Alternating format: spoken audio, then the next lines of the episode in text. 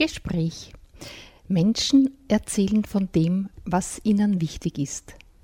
Eine Sendung von und mit Eva Schermann.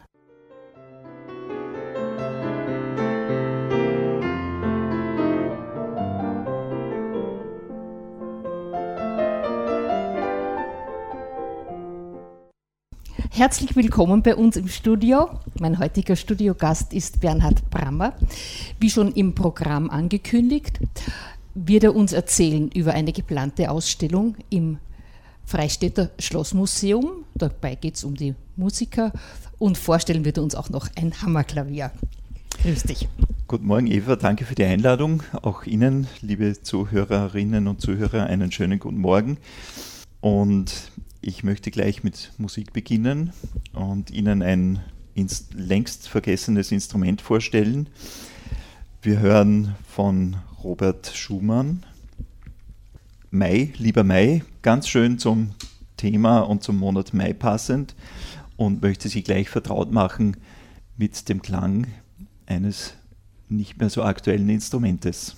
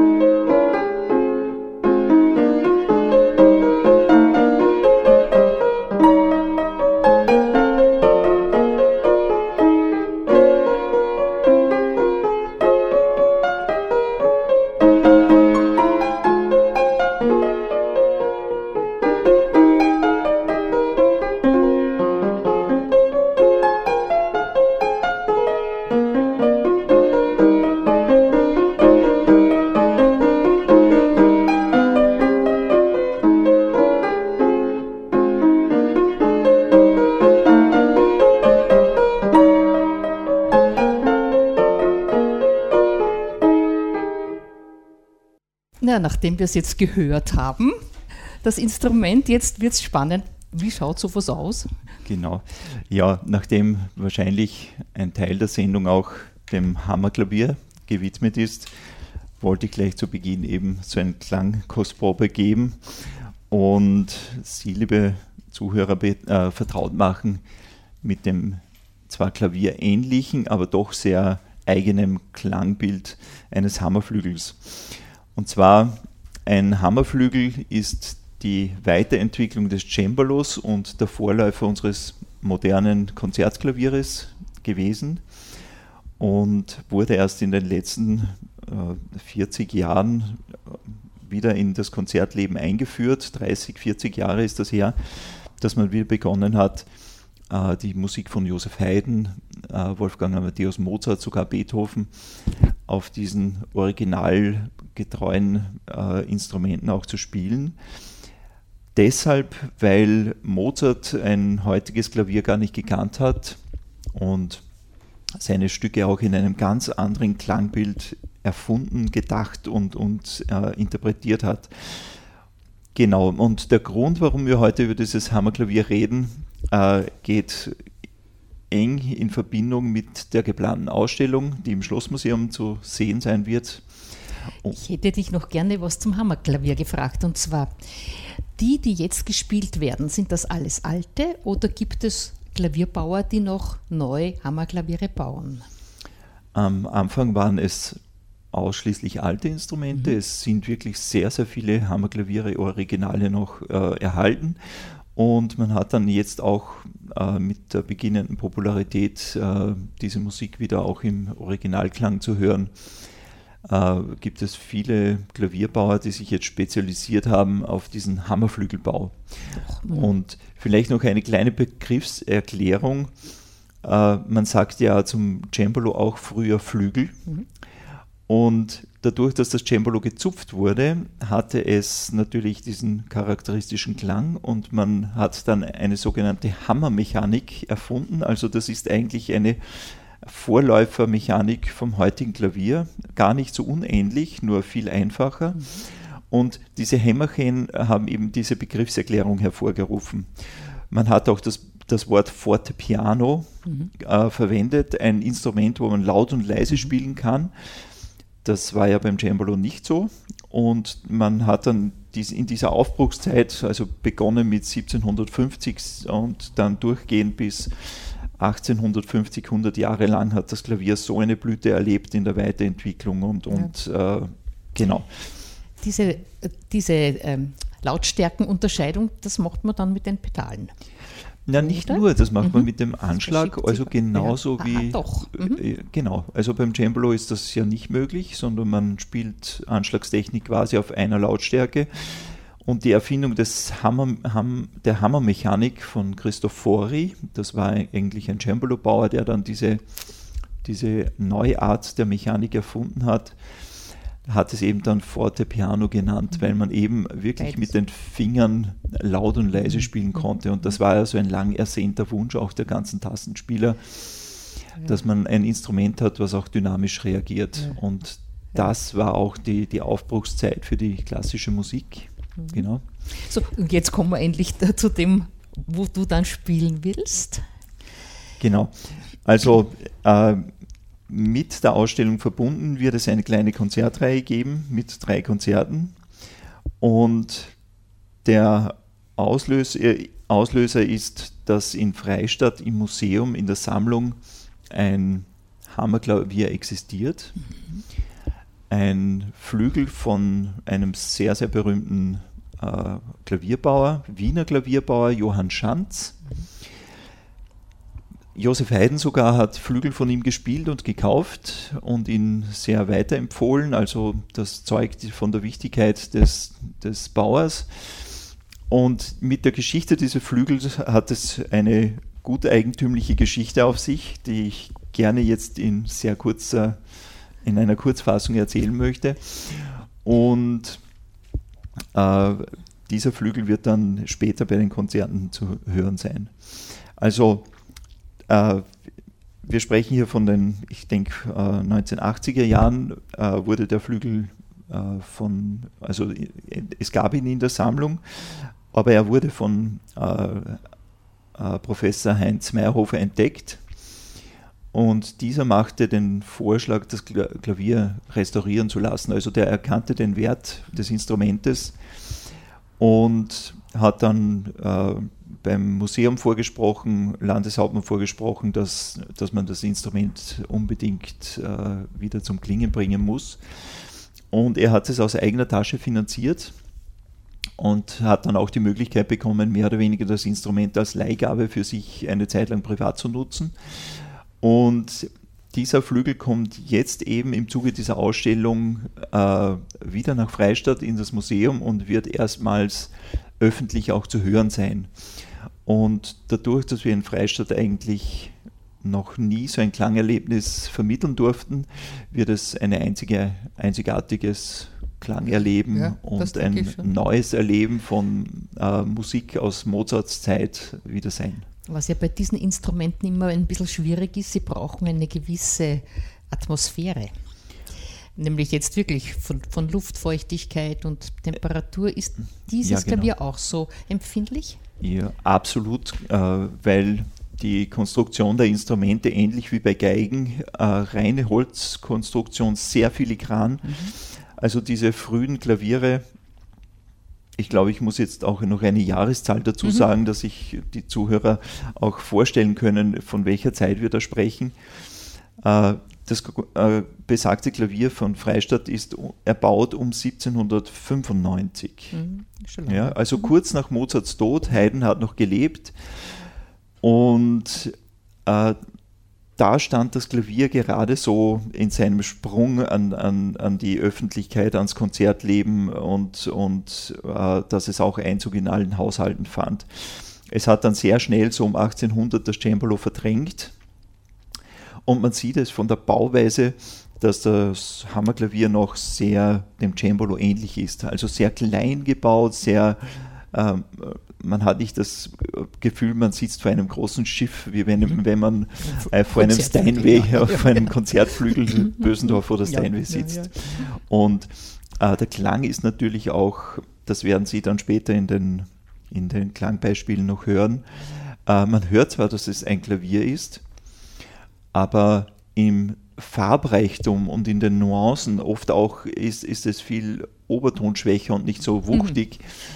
Mhm. Äh, hat es einfach viel, viel mehr Charakter. Mhm. mhm. Genau. Ja. Also ja. es ist, jedes Klavier hat da sein Eigenleben und ist, ist einfach dem Menschen viel ähnlicher, ja. wo man nicht sagen kann, das ist so eine, eine äh, Ware von der Stange, dass alles gleich ist, sondern da hat es auch passieren können, dass zwei Instrumente eines Klavierbaus komplett verschiedene äh, Klänge ja. produziert haben. Was ja interessant Und ist. Und jedes ja. hat seinen ja. Charme. Ja, ja, genau. Lauter Persönlichkeiten. so ist, genau so ist es, ja. Hm. Ich glaube, jetzt hättest du wieder ein bisschen was Musikalisches für Gerne uns? Zum, äh, zum Überleiten vielleicht zur, zur Ausstellung. Ähm, nehmen wir von Wolfgang Amadeus Mozart aus der Klaviersonate G-Dur äh, den ersten Satz. Spielen tut das Werk August Humer an einem originalen Flügel aus der Sammlung des Linzer Musikinstrumenten mhm. oder Schlossmuseums, gebaut von Anton Walter, einem Zeitgenossen von Johann Schanz.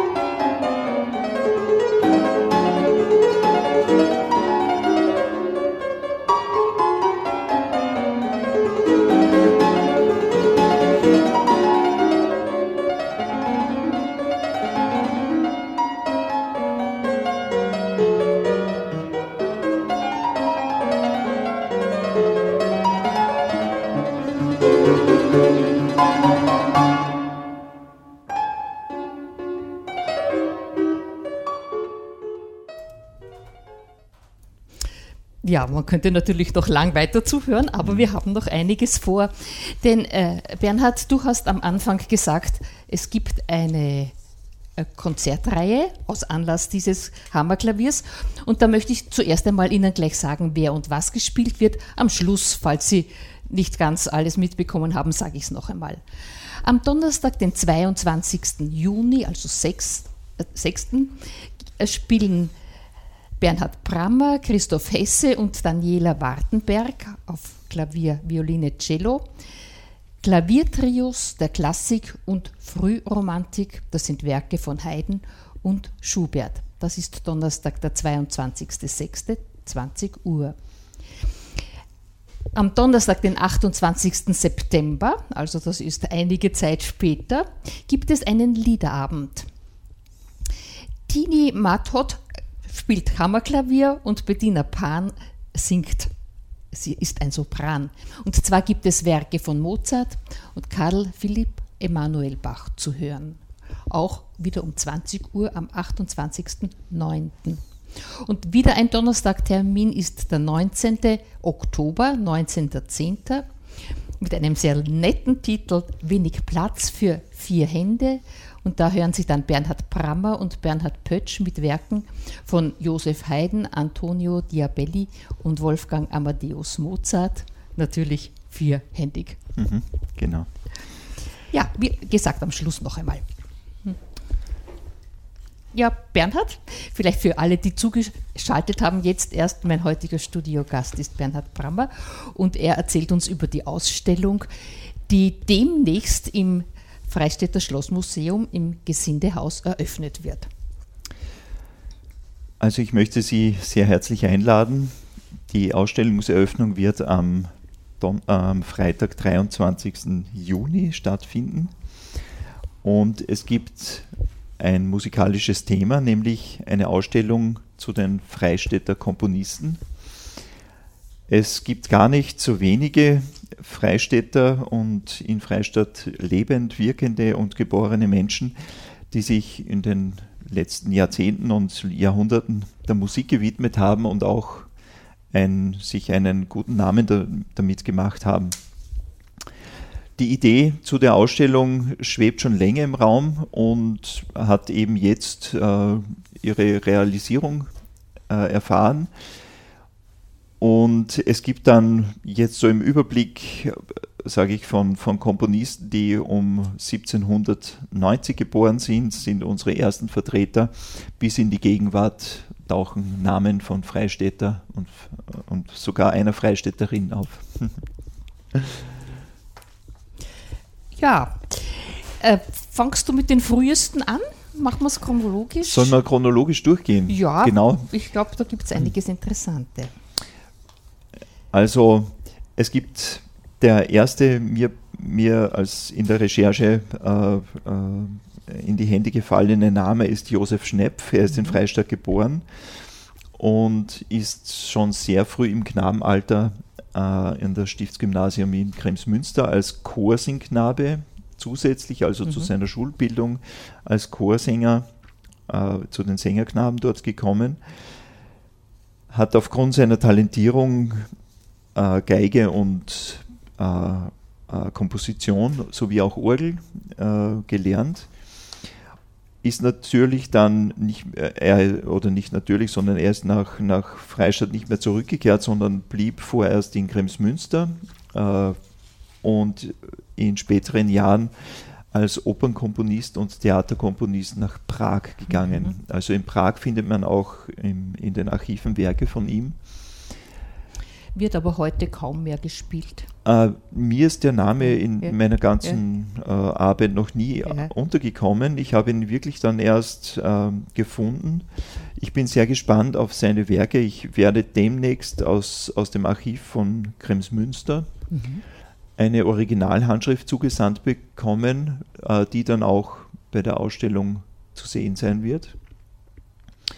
Und äh, dann werde ich die, erstmals die Möglichkeit haben, es handelt sich, glaube ich, um, um ein, ein Salve Regina, also eine Kirchenkomposition, dann werde ich erstmals auch die Möglichkeit haben, das, also äh, auf dem Papier quasi die Musik Ja, zu hören. Ja, ja. Also wenn ich mir die Partitur dann ansehe und dann kann, kann ich mir schon Kriegt man schon einen machen. Eindruck davon. Kriegt man schon, Ja, genau einen Eindruck. Und dann braucht es dann Chor, mit dem du so, solche Sachen aufführst. Äh, muss man sehen, äh, vielleicht ist das ob, es, ob es dann auch lohnt, genau. Und dann äh, machen wir gleich einen Zeitsprung in et eine etwas spätere Zeit mit Namen, die den Freistädtern sehr bekannt Mhm. sind. Also Anton und Hermann Pius Vergeiner sind dann die nächsten Vertreter. Und diese beiden Namen wurden ja in den letzten Jahren eigentlich mehrfach schon gehört und, und besprochen, weil wir das Glück hatten, 2013 die, den Gesamtnachlass der beiden Brüder Vergeiner von der Familie Schallerböck aus Salzburg äh, als Geschenk an das Schlossmuseum Freistadt Mhm. zu bekommen. Mhm. Und, und das ist mittlerweile jetzt schon auch in der Aufarbeitung des Nachlasses, in der Archivierung, Katalogisierung sind wir mittendrin. Es handelt sich ja immerhin da um über 700 Kompositionen und sehr, sehr viel Privatkorrespondenz und äh, Mhm. Personalia, was eigentlich ähm, Raum für zwei Doktorarbeiten Ja. Gut, bieten, bieten würde. Ja. Genau. du nicht mehr, aber vielleicht für andere. genau. Interessant wäre jetzt auch für die Zuhörer, dass, wie du die Namen jetzt auflistest, ist bereits, äh, folgen wir sozusagen dem Rundgang in der Ausstellung, den einzelnen Vitrinen. Ganz genau. Also unsere Ausstellungsräume oder unser Ausstellungsraum wird die Säulenhalle Mhm. im Erdgeschoss des Museums sein. Dort befinden sich ja eine Anzahl von äh, Schauvitrinen und je nach Umfang und Wichtigkeit der Komponisten wird dem, jedem Namen eine oder, oder mehrere Vitrinen Mhm. gewidmet. Und wie gesagt, äh, unser Rundgang, Rundgang wird allgemein beginnen, äh, Musik in einer mittelalterlichen Kleinstadt, Freistadt, also die Zeit vor 1800, was es so an Musikpflege gegeben hat. Wie gesagt, nur sehr im Kleinen und äh, kurz gefasst. Weil eigentlich war da schon einiges los. Äh, Man weiß wenig Ja. drüber, aber es war kirchenmusikalisch sehr viel Mhm. los. Äh, man hat natürlich Volksmusik, man hat, äh, inwieweit Kunstmusik gemacht wurde, wissen wir sehr wenig. Ja. Ja. Es gibt auch diese Turmmusik, Turmbläser, Mhm. Die hauptsächlich für Feuerwache und, und äh, äh, andere äh, Signale Ja. äh, zuständig waren, die aber trotzdem auch, sage ich, in die Musikpflege äh, mit berücksichtigt werden. Und dann beim vorher besprochenen Josef Schnepf, geboren 1785, äh, und die Brüder Vergeiner. Und vielleicht abschließend zu den Brüdern Vergeiner, dass ich noch erwähne, dass auch mit diesem Nachlass drei Briefe von Anton Bruckner Mhm. äh, an die Stadt gekommen sind.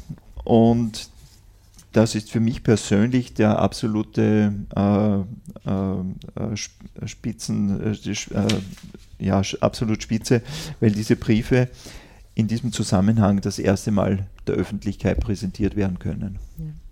Und beide waren ja Schüler von ihm. Äh, Hermann Pius Vergeiner war Schüler von ihm. Mhm. Anton Vergeiner hat sicher die eine oder andere Vorlesung äh, bei ihm ähm, besucht, hat aber nachweislich kein Studienzeugnis von, von Bruckner. Ja, ja. Also wir wissen, dass er im Briefkontakt mit Bruckner war und auch äh, an der Akademie inskribiert war mit Violine.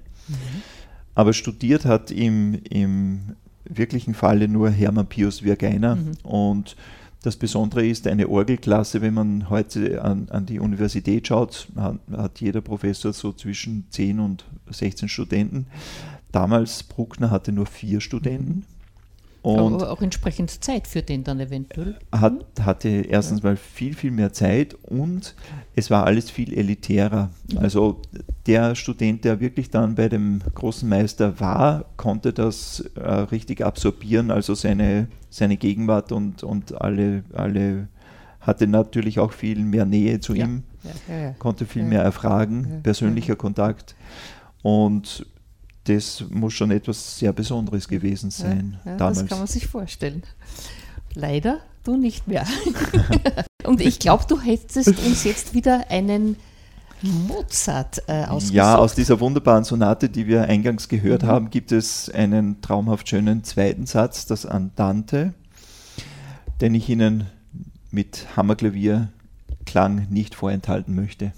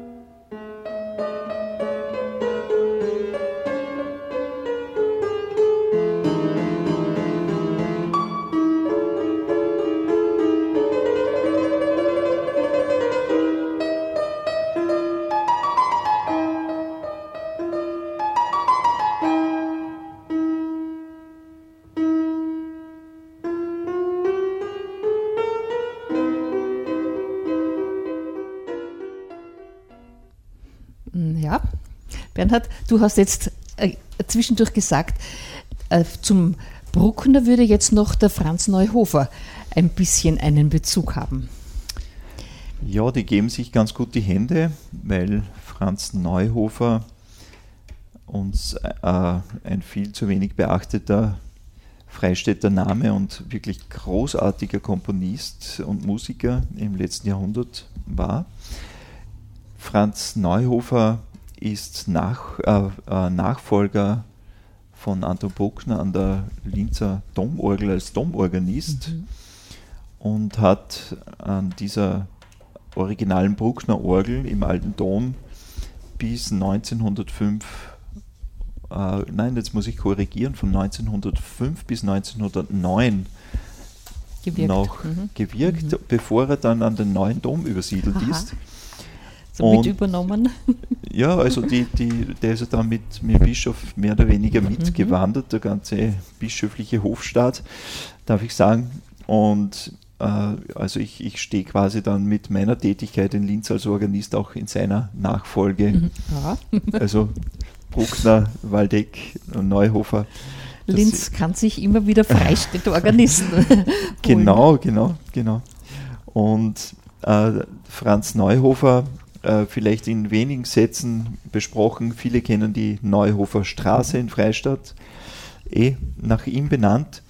Sein Vater war Gymnasiallehrer, selber auch begeisterter Musiker und äh, Franz Neuhofer ist eben als Organist äh, sehr in, in, in, die musikalische äh, Kunstgeschichte eingegangen, weil er sehr in der Brucknerschen Tradition noch gedacht, komponiert hat. Und ich beschäftige mich jetzt schon seit, glaube ich, sieben Jahren mit seinen Orgelwerken. Äh, wirklich sehr schwierige anspruchsvolle Orgelmusik, mhm. wie man sie in Österreich um diese Zeit fast nicht anders findet. Mhm. Also mhm. insofern für die, für die Orgelszene ein sehr wichtiger Name. Ja, ja. Mhm. Gut, und du nützt das auch aus. ja, dann geht es weiter, hast du gemeint, dann kommt eigentlich ein, ein Vitrinenblock, da geht es in eine andere Musikrichtung. Genau, wo ich jetzt leider überhaupt keine, keine Hörbeispiele da habe, aber ich denke, dass es dieser nicht bedarf. Wir wechseln jetzt in der Freistädter Musikgeschichte zu einem Block äh, Blasmusik. Die Familie und Namen Kajetan, Hans Ritzberger, August Emilie Ritzberger werden vielen auch bekannt sein, noch aus der musikalischen Zeit. Sie waren ja Staatskapelle und Bürger äh, Gardekapelle als Kapellmeister tätig und in der Zeit vorher auch für die Musikpflege und Musikleben der Stadt ein sehr bedeutende, äh, ein, eine sehr bedeutende Familie. Also ich habe ähm, im Zuge meiner Recherchen für die Ausstellung jetzt schon mehrfach das Archiv in der Stadtkapelle durchgesehen und es ist ein unglaublicher Kosmos an, an Musik vorhanden. Also das geht angefangen von wirklich äh, Arrangements klassischer Musik, von Opernmelodien, von äh, Sympho symphonischen Sätzen, die sehr populär waren, die Ritzberger für seine Möglichkeiten, die er hier in Freistadt hatte, extra arrangiert hatte. Mhm. Also äh, ohne Streicher, alles nur auf Bläser umgeschrieben. Dann gibt es wieder mal doch zwei Violinstimmen dazu, wo man dann merkt, für diese eine Aufführung hat er vielleicht zwei Geigen dabei gehabt oder vier, je nachdem, das weiß ich dann nicht. Und also ein sehr bunter Vogel muss das gewesen sein. Aber er hat das Beste gemacht aus dem, was er zur Verfügung gehabt hat, kommt mir vor. Absolut, ja? und es war auch die Praxis. Und ich, ich, wie ich da so auf dem dunklen Dachboden gesessen bin in, im Archiv von der Stadtkapelle, habe ich mir oft Gedanken gemacht, wie viele hunderte Stunden äh, muss der Mann nur äh, am Notenschreiben gesessen haben. Ja, ja. Es ist alles wirklich äh, nicht mit flüchtiger Handschrift äh, vorzufinden, sondern alles wirklich schön mit Tusche äh, auf Notenpapier ge äh, geschrieben. Eine unglaublich schöne Handschrift. Mhm. Später mischen sich dann äh, die Abschriften und, und Kopien dazu, wo Hans Ritzberger draufsteht. Äh, ich habe dann rückgerechnet, 1910, da muss dieser, dieser junge Hans Ritzberger muss 14, äh, 15 Jahre alt gewesen sein. Also der hat schon quasi in diesem musikalischen Familienbetrieb mitgearbeitet, Noten zu kopieren, äh, Stimmen zu schreiben. Also wie es eben in Musikerfamilien auch so üblich war. Und da gibt es dann einen größeren Block von äh, Ausstellungsvitrinen, die eben der Familie Kajetan und Sohn Hans Ritzberger, August und Emilie Ritzberger gewidmet sind. Dazu kommt auch noch der äh, Komponist Franz Burgermeister, mhm. der auch in der Blasmusik-Szene äh, Märsche komponiert hat und für Freistecker ein unbekannter Name ist.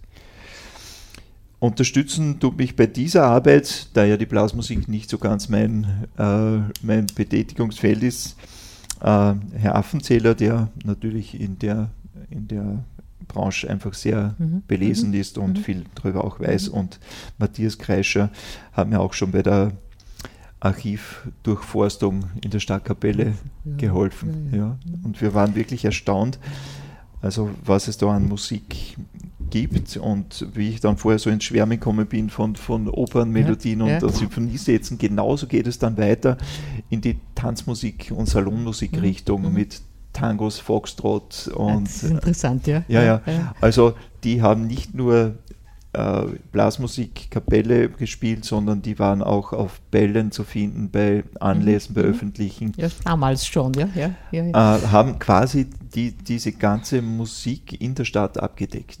Mhm. Ja. Mhm. Es sind auch Rechnungen von Begräbnissen dabei, ja, also wo man, wo man dann wieder liest, mit elf Musikern das Begräbnis gespielt. Mhm. Steht oft dann keine Besetzung dabei, aber, aber man sieht dann, dass er einfach auch kirchenmusikalisch äh, bei Trauerfeiern wahrscheinlich dann genauso bei Hochzeiten, ja, Wirtshausmusik, äh, Bälle, alles abgedeckt, alles abgedeckt hat. Genau. Toll. ja, das war also der nächste Abschnitt. Äh, sollen wir ein bisschen Musik machen oder vielleicht äh, wäre auch noch interessant die nächste Vitrine. Markowski und Richard Weglehner. Die sind ja dann schon wieder neuer. Ja, wir gehen jetzt da schon in, in, die, in die letzten Jahrzehnte des vorigen mhm. Jahrhunderts mhm. hinein. Und es gibt dann quasi als dritte Sektion einige Namen, die die musikalische Neuzeit prägen. Mhm. Ich könnte mir aber jetzt gut vorstellen, zum Verschnaufen, ja, ein bisschen Musik, genau. nochmal Musik mhm. einblenden. Und wir kommen dann wieder auf den Klang des Hammerklaviers zurück mit äh, Robert Schumann. Das Stück heißt Scheherazade und zeigt eine andere Komponente, eine andere Klangkomponente des Hammerflügels, nämlich sehr verhalten, zart.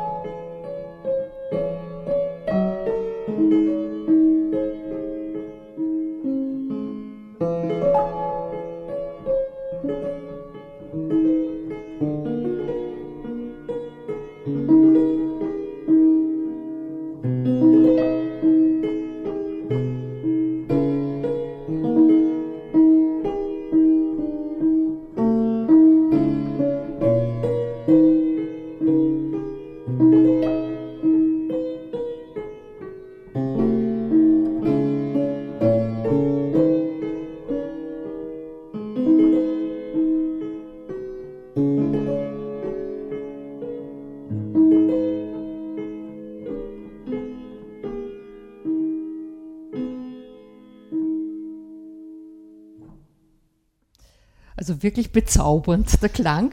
Du hast gesagt, ganz anders. Ja, ja natürlich. Also diese äh, äh, Pedalverschiebungen, äh, die, die man auch ganz genau wie beim modernen mhm. Klavier mhm. hat, die wirken sich klanglich bei einem Hammerflügel natürlich viel mehr aus. Mhm. Man tritt da plötzlich in eine ganz andere Klangwelt ein und mich hat es nicht überrascht, wie dann du äh, während die Musik gespielt hast, zu mir gesagt hast, jetzt habe ich glaubt, da spielt eine Laute. Ja, ja, ja. Und also der Klang des Hammerflügels ist natürlich für keinen großen Raum äh, konzipiert. Die Musik wurde auch in den kleinen Salons der, der äh, Bürgerhäuser gespielt und, und wird auch bei uns so ähnlich ablaufen. Die Konzerte finden dann im Gesindehaus statt. Wir haben da Platz für circa 40 Zuhörer. Ich möchte auch den Raum nicht überfüllen. Mhm. Also es, es, soll eine sehr kleine äh, Veranstaltungsgruppe ähm, werden, äh, die also wenn man sich äh, interessiert dafür, denke ich, sollte man auch schnell äh, sich überlegen, dass man sich Karten besorgt. Ja, also ist, das heißt, man kann nicht ganz einfach hinkommen und reingehen, sondern es ist gut, wenn man schaut, dass man Karten Man kriegt. sollte sich ja. zumindest vorinformieren, mhm. weil das Platzkontingent sehr beschränkt sein ja. wird und äh, der Raum einfach nicht mehr als 45 Personen äh, fassen kann. Ja, ja, also sieht, wo man sich noch halbwegs wohlfühlt. Genau. Ja, aber wir sind mit den Komponisten noch nicht ganz mhm. durch. Okay. Gehen wir weiter. Äh, wenn ich jetzt noch die Richtung lenken darf, äh, ich spreche jetzt so von den 1970er Jahren bis äh, wo uns dann Namen äh, äh, begegnen wie Professor Markowski oder auch Richard Weglehner, der äh, lange Jahre Musikschuldirektor war, selber auch Pianist. Äh, beide haben ko komponiert, gar nicht so wenig Musik geschrieben. Richard Weglehner habe ich persönlich noch sehr, sehr gut gekannt und äh, auch viel, viel mit ihm gesprochen, also ein sehr interessanter äh, Zeitgenosse auch gewesen.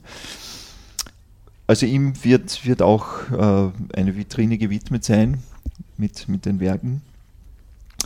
Für Freistadt nicht wegzudenken, Franz Tomschi, ein jahrelanger Wegbegleiter mir an der Freistädter Orgel. Er war bis vor wenigen Jahren aktiver Organist. Ich denke, ich glaube bis, bis zum Alter von, von 83 Jahren oder, oder so und selber sehr ein, ein nimmermüder Komponist.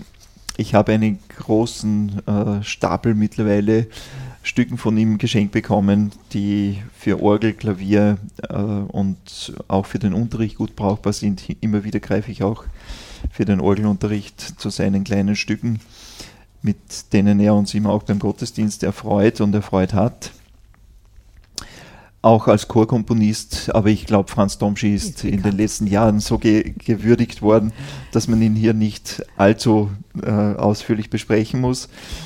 Wichtig auf jeden Fall, dass er vertreten ist und dann kommt noch eine Musikerfamilie äh, zu Wort, die, sage ich, den äh, Urfreistädtern noch immer äh, bekannt sind. Das war auch ein Stadtpfarrkirchenorganist Josef Peer, der über lange Jahrzehnte auch die kirchenmusikalische Landschaft hier äh, maßgeblich geprägt hat. Und sein Sohn Guntram Peer, beide Organisten und Komponisten. Äh, Guntram Peer lebt jetzt in Perg, den habe ich kürzlich getroffen und auch äh, in einigen Gesprächen über seinen Vater viel mehr erfahren können. Mhm. Das ist ja dann das Schöne wenn man äh, mit den Leuten persönlich Kontakt haben kann und plötzlich dann sich eine Welt auftut, ja. wo man Dinge erfährt, die teilweise sonst ja irgendwo nicht mehr weitererzählt werden, in Vergessenheit geraten. Josef Bär zum Beispiel, eine kleine kompositorische Geschichte, hat gar nicht so viele Werke geschrieben. Die Musik, die er geschrieben hat, ist eigentlich in den 50er Jahren entstanden oder kurz nach dem Zweiten Weltkrieg. Und seine, äh, eine, einige seiner Messen waren hier in Freistadt und auch in der Umgebung sehr, sehr beliebt und äh, leider, äh, hat mir dann Guntram Bär erzählt, findet er von seinem Vater ledig, lediglich nur mehr sechs oder sieben Notenblätter in seinem Nachlass. Also die, die, die ganzen Kompositionen sind verschollen. Äh, dürfte einfach Faktum gewesen sein, dass, dass sein Vater selbst dieses Stück äh, Messen verliehen hat mhm. und, und ja. keinen großen Wert darauf gelegt ja. hat, dies zurückzubekommen. Vielleicht äh, dachte er auch sich, naja, was soll's, war eh nicht so gut oder so. Schreibe ich heute wieder. Na, man könnte vielleicht bei Kirchenchören oder so, wo ein bisschen graben, also, da nicht was liegt. Ja. Du legst mir quasi jetzt eine Frage in den, in den Mund. Also, liebe Freistädter oder aus der Umgebung, die jetzt zuhören, und äh, auch vielleicht Kollegen, die ich sonst nicht treffe, möchte ich hier auch einen Aufruf starten, einmal, einmal äh, auf dem Kirchenchorarchiv nachzusehen in den verschiedenen Pfaden in, im Bezirk Freistadt, ob nicht eine handschriftliche Messe von äh, äh Josef Peer Senior äh, in, in diesem ja, irgendwo aufliegt. Ja. Also es wäre hochinteressant für uns, dass wir das Werk zumindest vervielfältigen können. Und das Original äh, wäre natürlich schön, wenn man das wieder in, an die Familie zurückgeben mhm, kann. Mhm. Na, vielleicht hört dich wer. Ja, der, der, Zufall spielt in meiner Arbeit oder in dieser ganzen Immer, ja. Recherchearbeit einfach so eine ja, große ja. Rolle. Dass der Richtige zur richtigen Zeit das hört. So ist es, genau. Und oft ist es ein kleiner Musikstein, der wieder viel ins Rollen bringt in der Forschung. Und ich möchte da nichts unversucht lassen. So, ich glaube, machen wir wieder ein bisschen was Ein kurzes Stück, genau. Wieder aus Robert Schumanns äh, Album für die Jugend, Winterszeit.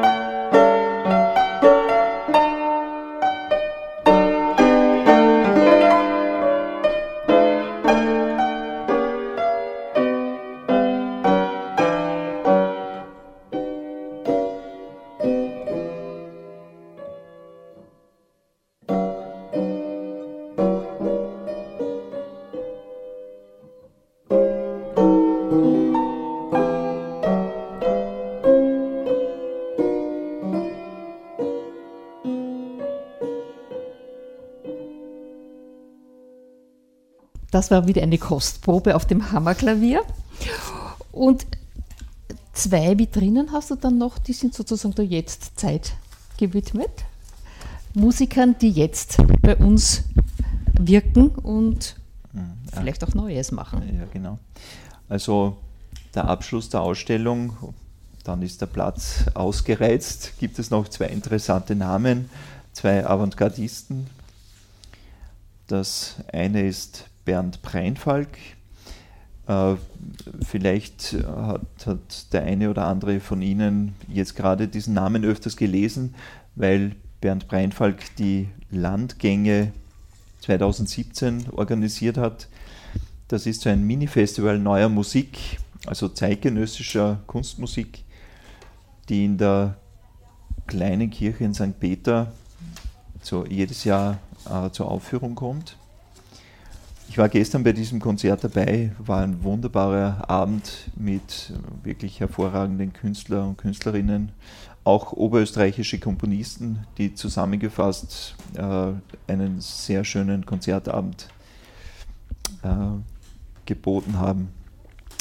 Ja, und gestern war dann auch noch äh, ein Komponist vertreten, der auch ein Freistädter ist, Rafa Seda Hannes.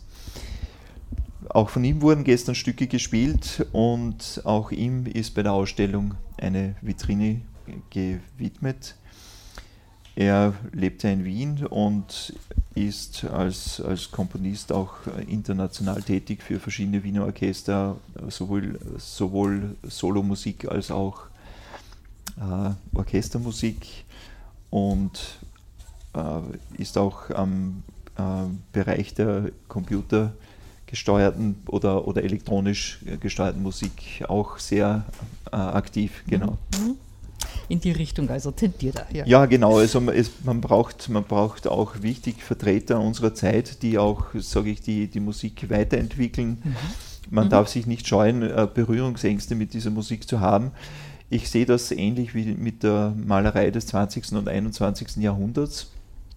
Äh, wir müssen uns einfach, denke ich, öffnen, äh, Blicke oder auch Geräusche, Eindrücke zuzulassen und nicht immer äh, zu glauben, man muss es gleich verstehen. Also man, ich denke, man muss einfach auch das Gefühl des Wirkenlassens wieder ja, aufkommen wäre nie was weitergegangen, wenn genau. man immer abgewehrt hätte. Ja, genau, ja, ja, genau. Und, und da sind natürlich diese unsere Avantgardisten ein sehr wichtiger äh, Mosaikstein dazu. Ja, auf jeden Fall. Ja, das ist so im Großen und Ganzen so ein kleiner Gang durch die Ausstellung schon gewesen. Ich sage Ihnen jetzt noch zum Schluss die Termine. Die Ausstellungseröffnung ist am 23. Juni um 19 Uhr im Gesindehaus. Ah, da muss ich jetzt passen, es könnte sogar sein 17 Uhr. Ui. Aha, ich weiß nur, dass üblicherweise um 19, um 19 Uhr, Uhr, sind. Das, weil ich schon bei vielen war, da ja. bin ich ziemlich sicher, ja, ja, ja. Super, danke. Ja, die Ausstellung selber ist dann unten in der Säulenhalle, die ja sehr schön ist. Die Ausstellung dauert von 24.06. bis zum 26. Oktober, kann man sich leicht merken, das ist also der Nationalfeiertag. Und im Rahmen dieser Ausstellungsdauer gibt es immer wieder Konzerte. Das erste Konzert ist am Vorabend, also vor der Eröffnung, am 22. Juni, es ist ein Donnerstag, um 20 Uhr. Da gibt es Klaviertrios der Klassik und Frühromantik. Im Mittelpunkt steht immer das Hammerklavier. Am Donnerstag, den 28. September, ebenfalls um 20 Uhr, ist ein Liederabend. Und am Donnerstag, den 19. Oktober, gibt es dann Hammerklavier vierhändig gespielt wenig Platz für vier Hände hat. Bernhard es so nett genannt. Ja, Platz ist nicht viel im Gesindehaus, also wenn Sie Interesse haben, äh, äh, schauen Sie sich rechtzeitig um Karten um, denn wenn es voll ist, ist voll, weil sonst ganz einfach die Qualität darunter leidet, wenn das so vollgestopft ist. Das wäre das Wichtigste. Äh, Bernhard, jetzt frage ich dich noch zwei Minuten oder ein bisschen noch, weil Musik hast du auch noch eine schöne zum Schluss. Wie geht es dir, wenn du von einem Instrument zum anderen wechselst? Entwickelst du dann für eines besondere Vorlieben oder, naja, jetzt ist halt was anderes? Also letzteres nicht. Mhm. Für, für mich ist die, die Arbeit an verschiedenen Instrumenten immer ein, für mich persönlich ein sehr aufwendiger Umstellungsprozess, mhm. wo man natürlich äh, Orgel, Cembalo, Hammerklavier, was jetzt in letzter Zeit auch verstärkt dazu, gekommen, dazu kommt, äh, wo ich mich technisch einfach sehr umstellen muss. Mhm. Und dieses Parallelarbeiten geht zwar im Kopf ganz gut, aber, aber die manuellen Fertigkeiten und Fähigkeiten äh, muss man natürlich an das jeweilige Instrument immer enorm anpassen, mhm, mhm, vor allem wenn die Qualität nicht darunter leiden sollte. Das heißt, es ist dazwischen immer viel Übung notwendig oder zumindest Umstellungsarbeit notwendig. Auf ja? jeden Fall, ja. genau. genau. Äh, gibt es so Zeiten, wo du sagst, jetzt spiele ich nur Orgel und jetzt, oder? Äh, also die Zeiten sind oft nicht selbst entschieden, mhm. sondern das mhm. ergibt sich oft mhm. auch von, von der, ich nenne es Auftragslage. Mhm. Also es gibt, äh, häng, hängen oft einige Konzerttermine hintereinander, die dann äh, verschiedenes oder sehr große Flexibilität erfordern. Ich möchte jetzt nur, weil wir gerade da bei dem Thema sind, dann ansprechen, am 22. Juni spiele ich das Hammerklavierkonzert, wo ich wirklich vorher sehr intensiv äh, mich drauf ähm, am Klavier selber vorbereiten werden mhm. muss. Ja, und am 23. Juni spiele ich dann den Orgelpunkt 12. Das ist wieder ganz was anderes. Wo ich natürlich dann schon mehrere Wochen vorher das, ähm, das Programm wirklich in den Fingern haben muss und, und weil dann natürlich äh, habe ich lediglich am Vormittag oder am, am, Donnerstagvormittag noch zwei Stunden zu üben ja, an der Orgel. Also es läuft natürlich vieles parallel, aber diese Ansprüche an die Verschiedenheit der Instrumente und an mich selber ist natürlich ein sehr hoher. Und jetzt frage ich so ganz vorsichtig, gibt es trotzdem im Juni am Mittwoch die Konzerte? Weil du gesagt hast, Juli, ja, Juli? natürlich. Ja, ja, ja, also Labyrinthus lädt ein, ja. die Frauenkirche. Du gesagt hast, parallel, da läuft bei dir heuer einiges parallel. Genau. Gut, aber darüber können wir dann noch extra berichten, sonst kommen die Leute durcheinander. Ich sage genau. herzlichen Dank fürs Kommen, äh, wünsche dir naja, ich glaube, die Leute kommen, du hast einen guten Ruf und sie wissen, was du initiierst. Da ist Qualität dabei. Ja, Herzlichen Dank. Dank. dafür, dass du dir die Arbeit antust und ansonsten, ja, dass dir gut weitergeht. Vielen Dank. Dankeschön. Oh ja, Schlussmusik müssen wir uns auch noch anhören. Das ist der fröhliche Landmann, Robert Schumann.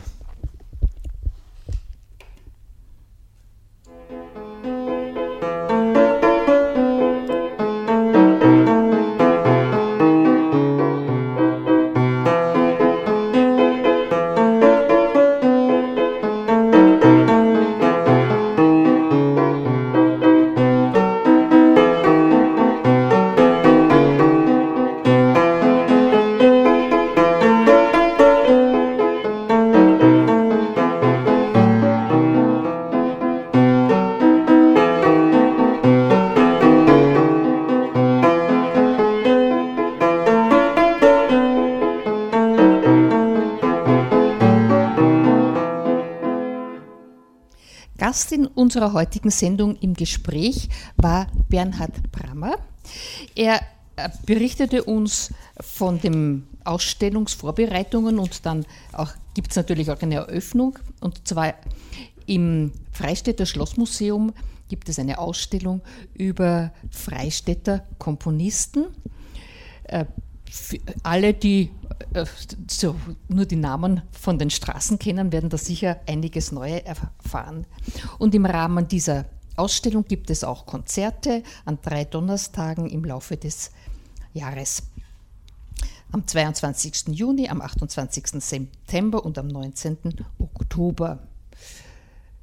Eva Schermann verabschiedet sich somit und bedankt sich noch einmal bei ihrem Gast Bernhard Brammer.